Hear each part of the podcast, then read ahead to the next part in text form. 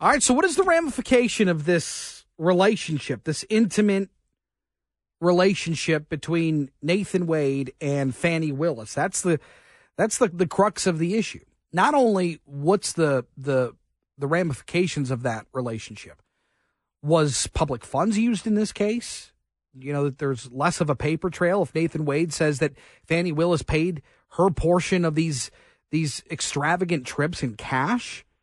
Uh, it poses it poses certainly a big issue. Steve Winters, law professor at Wayne State University, joins us. Steve, it's good to have you. Good, good to be back. Uh, talk talk to me a little bit about this case. What are you seeing? Well, um, I, I see uh, incredible um, lack of professional judgment um, on the part of uh, Fani Willis as the prosecutor. Um, the you know she sh- what she should have done was, um, regardless of the underlying details, have been concerned about an appearance of impropriety, um, and either not had a relationship with an employee on one version of the uh, of the timeline, or not hired someone that she was having a relationship with. That just uh, it, it's to me kind of mind-boggling professional mistake.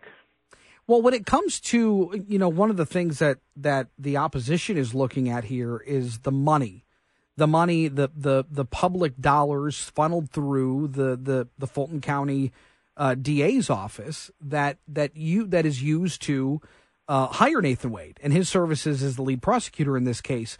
Um, and and then and then conversely, the types. It's not it's really not clear to me what the what their theory is here. Um, so um, if the theory is that um, you know if they're alleging a, a fraud, uh, that the person was hired for the sole purpose of getting the money and then the you know uh, getting the mm-hmm. salary payments and then uh, would rebound for personal use. That that that's a pretty serious claim. Um, I don't know that they have uh, that the facts support that, or that they have the sure. evidence for that.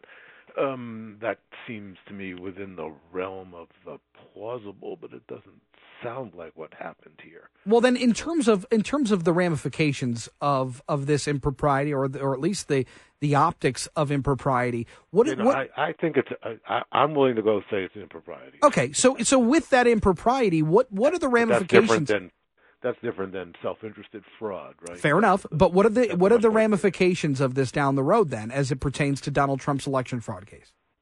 Yeah, so the it doesn't stop the case from going forward. There's nothing about nothing that I've heard suggests that there's anything that would be a grounds for dismissal of the case. Um, there uh, may there may well be grounds for um, disqualifying the prosecutor or for um, sending it to a different office or appointing a special prosecutor. Um, I'm not exact 100% clear what the options are uh, under Georgia law. Uh, special prosecutor would seem to me to be the best solution, but I don't know if that's uh, actually possible.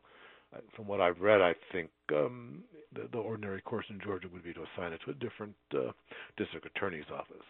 And of course, the consequence of that it would set back the case, uh, the timeline of the case, quite substantially. Would would would would the evidence that has already been collected be able to just transfer over with the case, or would there need to be a whole investigative period done again? It would just be about the lawyers coming getting up to speed. Got it. Uh, Which, in a case like this, I, I have to imagine would be pretty time consuming. Exactly. Yeah. No, that's very significant. Which, which again, going back to my first point, is the, the just the complete failure of professional judgment here to put your a case of this importance and magnitude at risk in this way is just for me just hard to wrap my mind around. So when it comes to what this this judge is weighing here, what are, what what what could be the outcome of this two day hearing uh, with with Nathan Wade and Fani Willis? Well, the, the potential outcomes are quite significant. Um, again, the judges. Uh, I've, I've listened to only portions of the hearing, sure. so there's they're certainly trying to um, show that uh, uh, misrepresent, uh, misstatements, misrepresentations were made um, by um, by Mr. Wade and possibly by uh, Ms. Willis. Um, and if that's the case, right, then there may be significant liability for that, both in terms of um, their status with the bar, but also potentially criminal. Um, I'm not saying that's sure that's what happened, sure. or, or that that's the case. I, I don't know. I'm not close enough to the to the facts. Um, the um, I think the more significant issue is uh, the question that the judge is whether the they have to be disqualified from the case. I mean, th- th- this this And go, that go ahead. seems to me a realistic possibility. I can't Sure. put any number. In, in this case, it's so high profile, right? The fact that Donald Trump even indicted on these charges remarkable in and of itself. But then you push to the fact that there was there was this this improper relationship that Fani Willis then hired somebody who she had that relationship with as a special prosecutor in the case, um, somebody who was collecting a, a, a, absorbent amount of money, I would say, over a half a million dollars in in legal fees and um, and then took trips together. The, the the I guess the idea for me that that even um, if this is allowed to go through, how does a jury look at this if and when we get to that point with Donald Trump, if they are allowed to to stay on this case? Um, yeah, so it's not going to help him with any potential jury, assuming that everything turns out to have been above board. Um, I mean, you use some terms that I'm not sure I'm comfortable um, accepting at this point, um, given given what what I know and what I don't know about the case. Was, was it? I think it was impro- if they were having a relationship, um, she shouldn't have hired him. If they weren't having a relationship yet, then she probably shouldn't have had a relationship with somebody who's a subordinate in her office. Um, to call it an improper relationship, this seems uh, somewhat tendentious to me. Um, people have relationships all the time, right? They're just humans, and so there's nothing inherently wrong with having a relationship with another lawyer.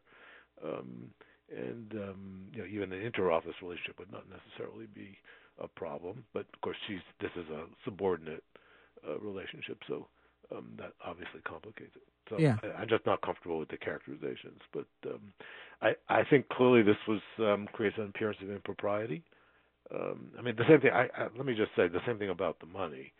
Um, if two people are in a relationship and they go on trips together, obviously one or the, one or both of them are going to use the, the money they're earning legally Mhm. to pay for to pay for the trip. There's nothing sort of inherently, so it, it, it matters a lot if this was if the allegation is that they that she hired him just so that they he can get this um could get the money, then that would be a fraud. But if he's just earning the money as earning his keep as a lawyer on the case, and they're uh, going taking trips together, and or he's buying her dinner or she's buying him dinner, um, I, I think people are blowing that completely out of proportion. Well, and, and the idea that they kept this this relationship um, under the covers, they they didn't tell anybody about this relationship. I, my, yeah, eh, so that's the same thing. It's like we're making a lot of look. There's a serious ethical issue here. I, I, I, I'm um, quite um, quite critical of, of her judgment in, in in in this situation, depending on you know whether to hire someone she's in a relationship with. Sure. To, to, right, that's just a, a huge mistake, and appearance of impropriety should never have happened. Um, and I would assume that the Bo- Georgia bar is going to look into it Sure. as well as the, and it should. Um, but uh, there's a lot of sensationalization. Um, so it's sort of like, um, yeah, that's. Um, so yeah, of course, uh, if, if I'm in a relationship and I haven't finished my divorce, then of course I'm going to want to keep it private. yeah. Well, and, and again, there's it's nothing, it- there's it's nothing wrong about no, no, but it's hard to tell, I guess, from an outside's perspective. It, were you cut? Were you not telling people because you knew that it was wrong, or were you not telling people because you had a divorce going on? Right, like th- those are the questions that we just don't have answers to. And again, I think that when you get when right. when you Well, get a that- but jury, it's going to be problematic. It will be. Pro- I agree with you on that. Yeah. It's going to affect their case, which is exactly why, from a professional and ethical standpoint, Yep. they never should have this relationship. Because Certainly. her f- first obligation is to to the people uh, who elected her is to prosecute Yep. crimes, and, right? So Yep. anything that that Well- jeopardizes her professional responsibility is a a serious ethical a serious ethical professional. Steve Winter at Wayne State University. Thanks so much again for your insight. We'll talk again very soon. Love to get your thoughts next on JR Afternoon.